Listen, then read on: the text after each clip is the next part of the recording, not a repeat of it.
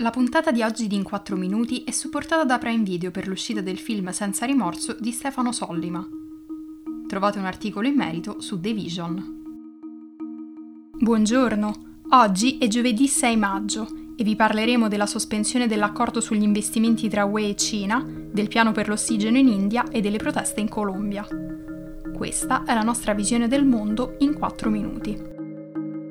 La Commissione europea ha annunciato di aver sospeso gli accordi sugli investimenti con la Cina in seguito alle rappresaglie per le sanzioni di Bruxelles contro le violazioni dei diritti umani in Xinjiang. La notizia è stata diffusa dal vicepresidente esecutivo della Commissione europea Valdis Dombrovskis, che ha spiegato che attualmente lo stato delle relazioni tra Bruxelles e Pechino non è positivo. Anche se i commenti di Dombrovskis non indicano che il patto sia stato ufficialmente sospeso, suggeriscono comunque che le recenti tensioni tra Bruxelles e Pechino abbiano smorzato la volontà dell'UE di avvicinarsi alla Cina.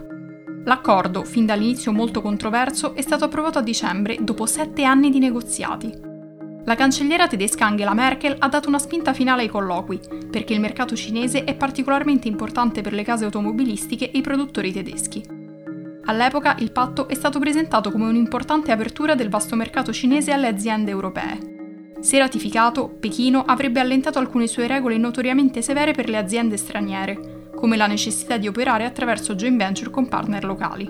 L'accordo non è mai piaciuto né agli scettici nei confronti della Cina né agli attivisti dei diritti umani in Europa, che hanno fatto pressioni su Bruxelles per imporre sanzioni contro Pechino per il trattamento riservato alla popolazione uigura e a Hong Kong. Alla fine, a marzo, l'UE ha imposto sanzioni contro quattro funzionari cinesi coinvolti nel genocidio nello Xinjiang e Pechino ha risposto sanzionando a sua volta diversi membri del Parlamento europeo.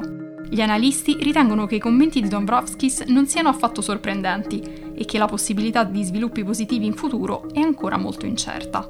Parlando invece di coronavirus, la Corte Suprema indiana ha ordinato al governo di Nuova Delhi di presentare un piano per soddisfare le esigenze di ossigeno degli ospedali e della città entro un giorno, con oltre 382.000 nuovi casi confermati mercoledì, l'India ha superato i 20,6 milioni di contagiati dall'inizio della pandemia.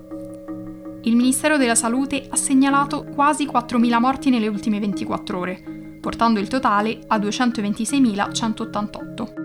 Raghav Chadda, portavoce dell'Aam Admi Party che governa Nuova Delhi, ha detto che gli ospedali stavano ricevendo dal governo federale solo il 40% delle 700 tonnellate di ossigeno di cui avrebbero bisogno. Così il governo locale si è organizzato per inviare forniture aggiuntive.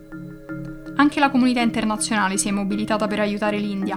Stati Uniti, Regno Unito e Germania hanno inviato tamponi rapidi, ossigeno e i materiali necessari per aumentare la produzione interna di vaccini contro il coronavirus.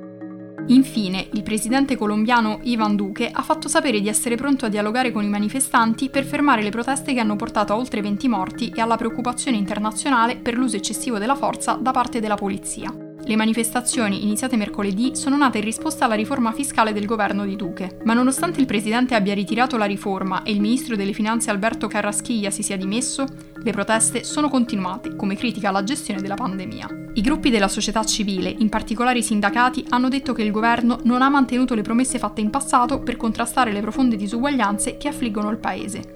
Inoltre, la Colombia ha imposto uno dei lockdown più lunghi, causando forti danni all'economia, tra cui la chiusura di oltre 500.000 attività. Al momento si stima che il 43% della popolazione sia povero e nell'ultimo anno quasi 3 milioni di persone sono state costrette a vivere in condizioni di estrema povertà, guadagnando meno di 32 euro al mese. L'ufficio dell'Alto Commissario per i diritti umani delle Nazioni Unite si è detto profondamente allarmato dall'escalation di violenza a Cali, Medellin e Bogotà.